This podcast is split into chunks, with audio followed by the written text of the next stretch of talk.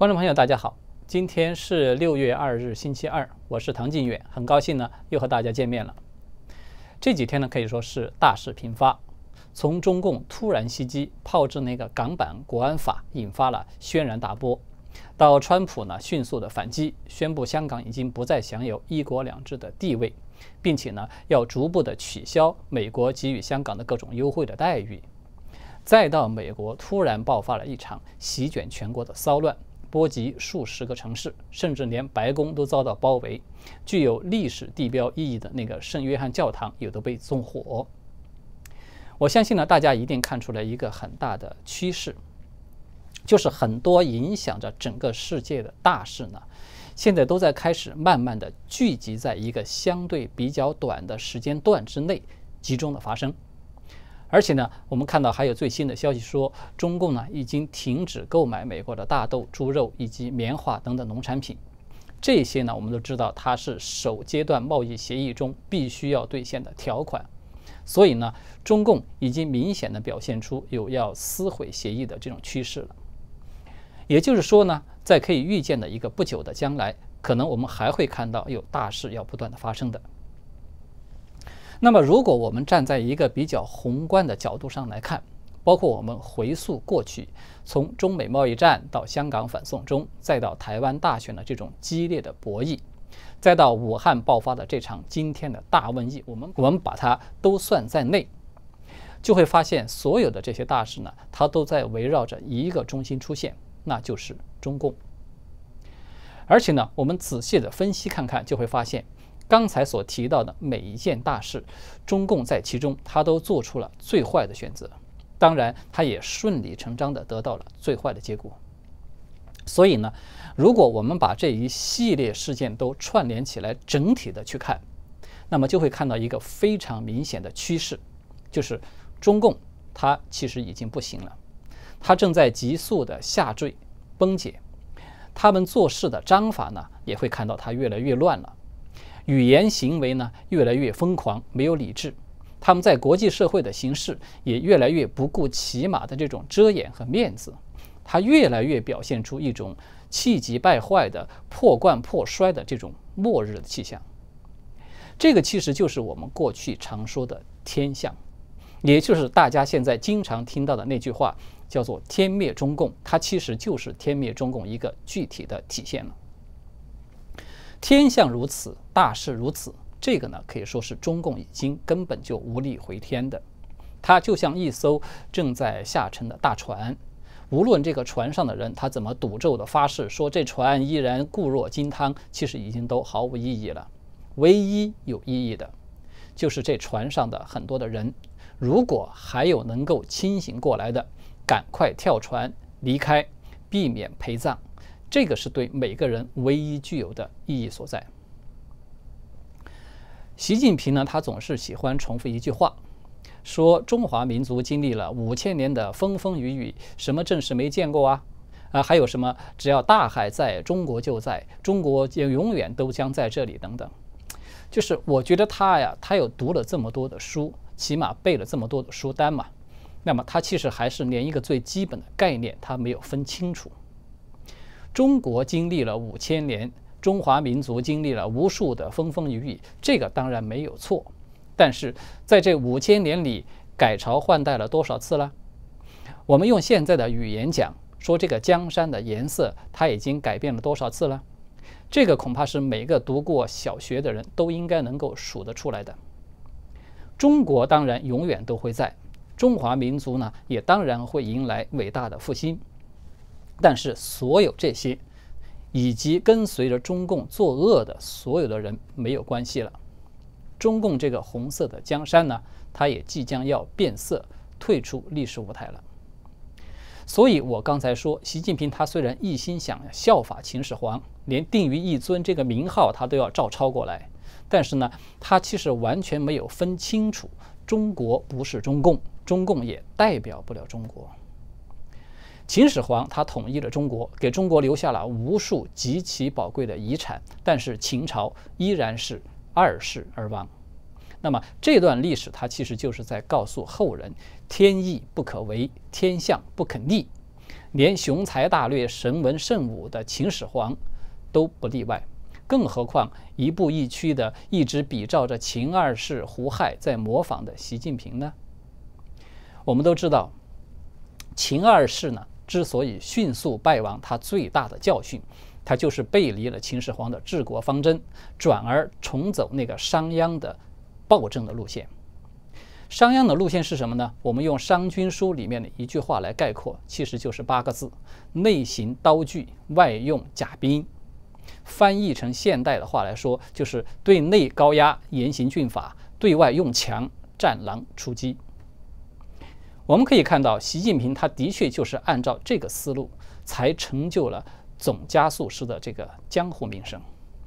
其实，我们如果说句笑话，秦二世胡亥，他算不算是一个加速师呢？秦始皇奋六世之余烈，才创建了这个庞大的大秦帝国的基业，被他短短三年时间就折腾得干干净净。这个速度当然可以说是很快的了。呃，可能啊，有朋友会觉得，中共对内高压，这种暴力维稳，那个是肯定有的。但是呢，毕竟他还没有对外打仗啊，他不存在外用甲兵一说嘛。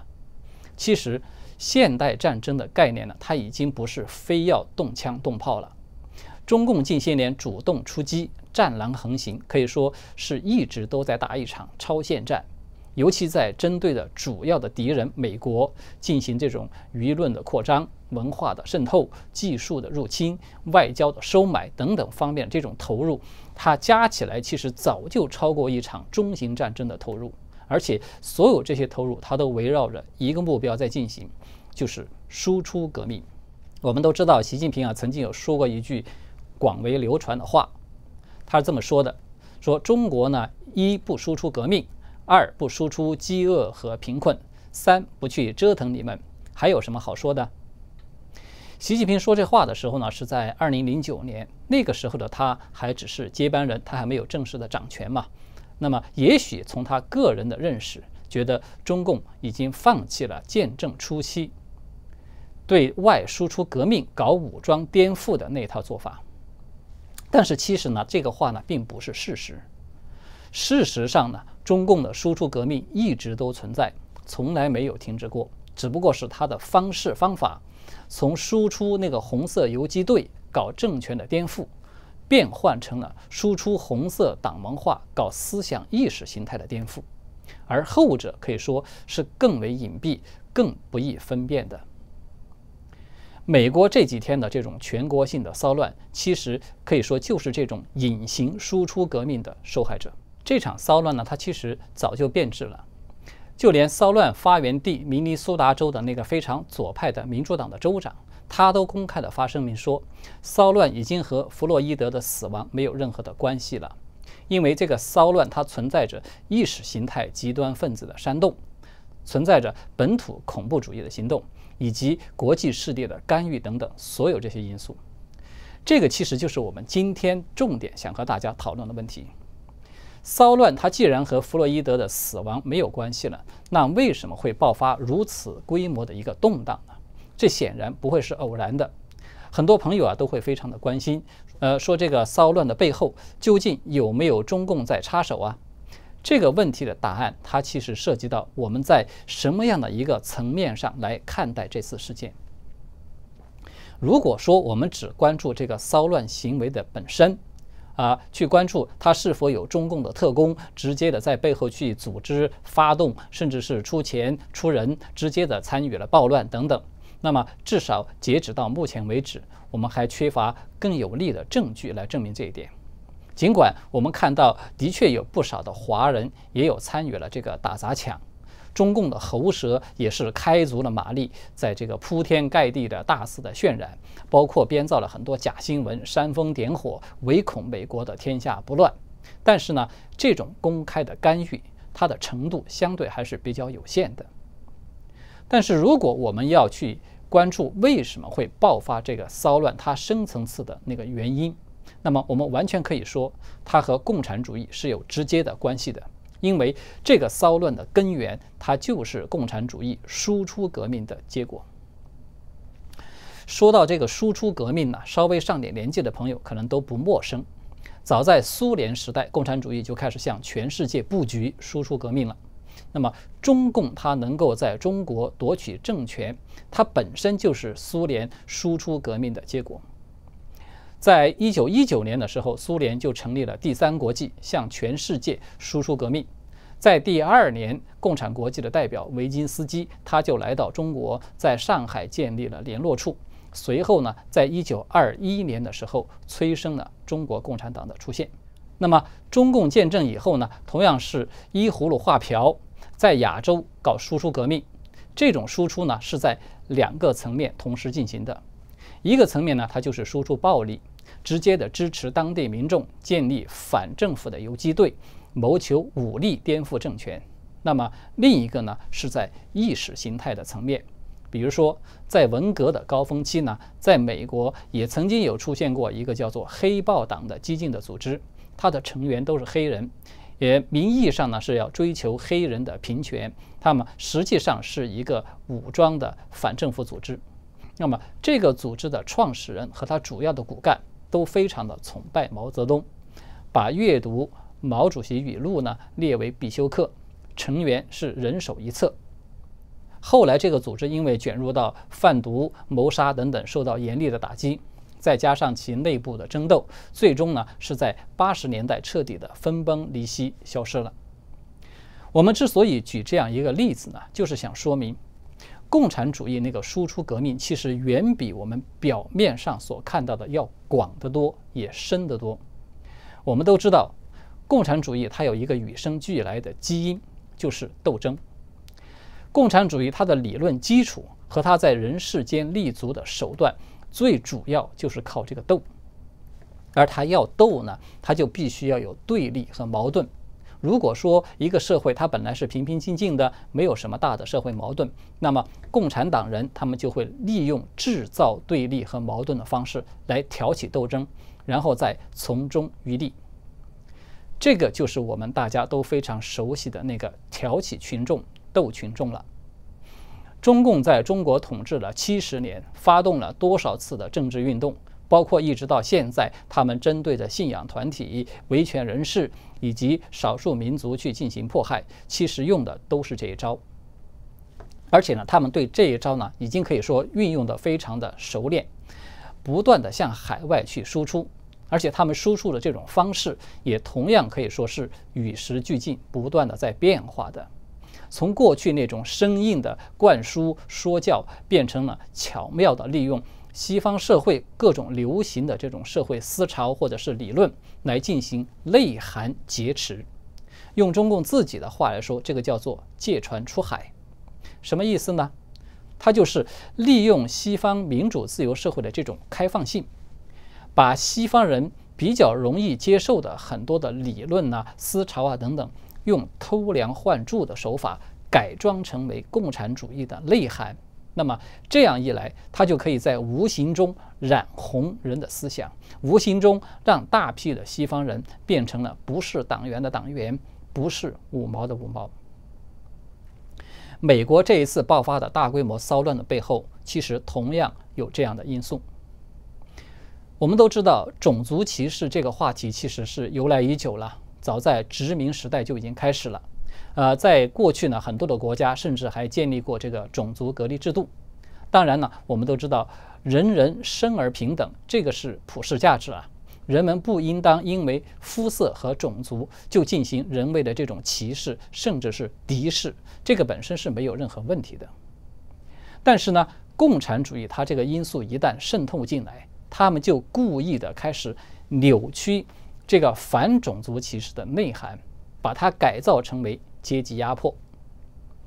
过去的人类社会啊，它衡量好坏的标准，无论是哪个民族在哪个地区，都是差不多的。它都是以最基本的那个道德善恶来作为标准。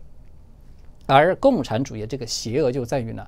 他们扭曲破坏这个标准，用人的社会阶层。肤色或者是性别等等因素来作为一个衡量的标准，它不是以人的行为的善恶本身来进行衡量。那么这样一来，它就必然人为的在社会中制造了对立。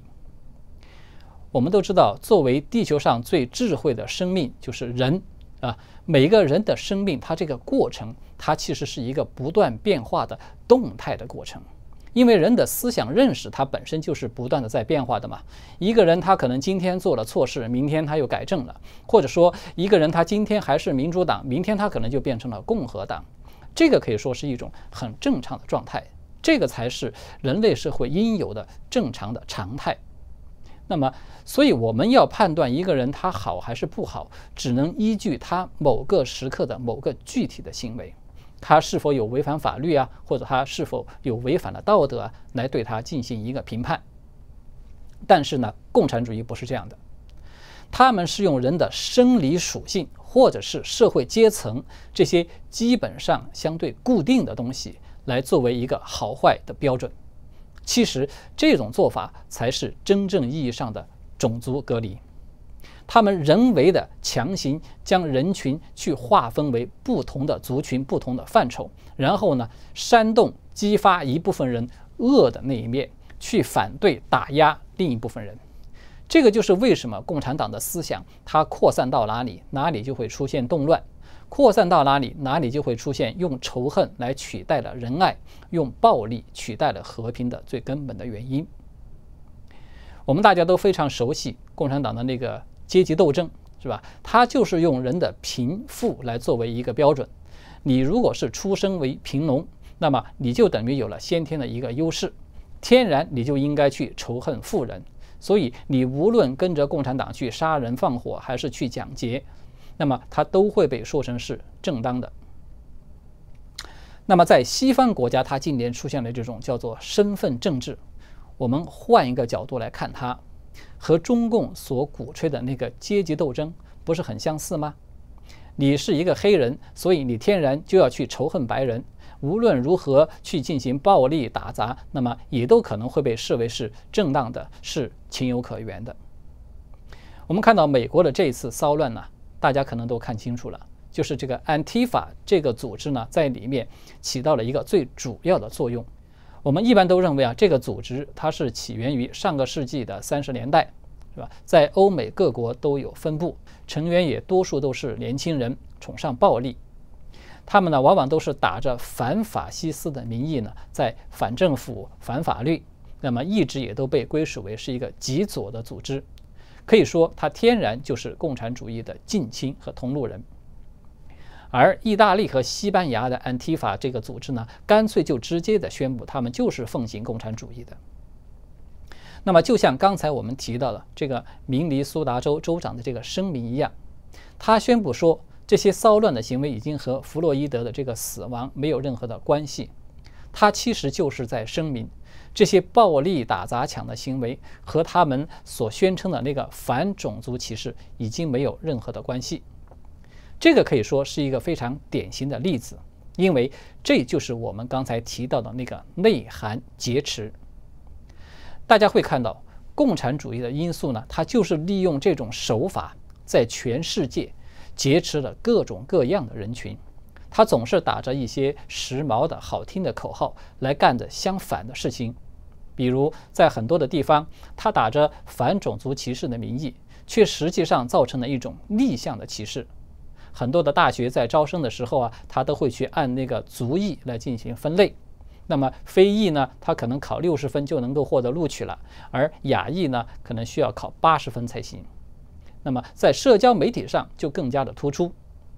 以保护言论自由的名义来压制、删除那些非政治正确的言论。这种现象可以说已经是司空见惯了。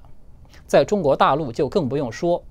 一群打着反剥削。为穷人谋福利的这个共产党人，他们自己全都变成了全世界最大的富豪，并且呢，通过真正的这种剥削压榨，将大部分的中国人都变成了穷人。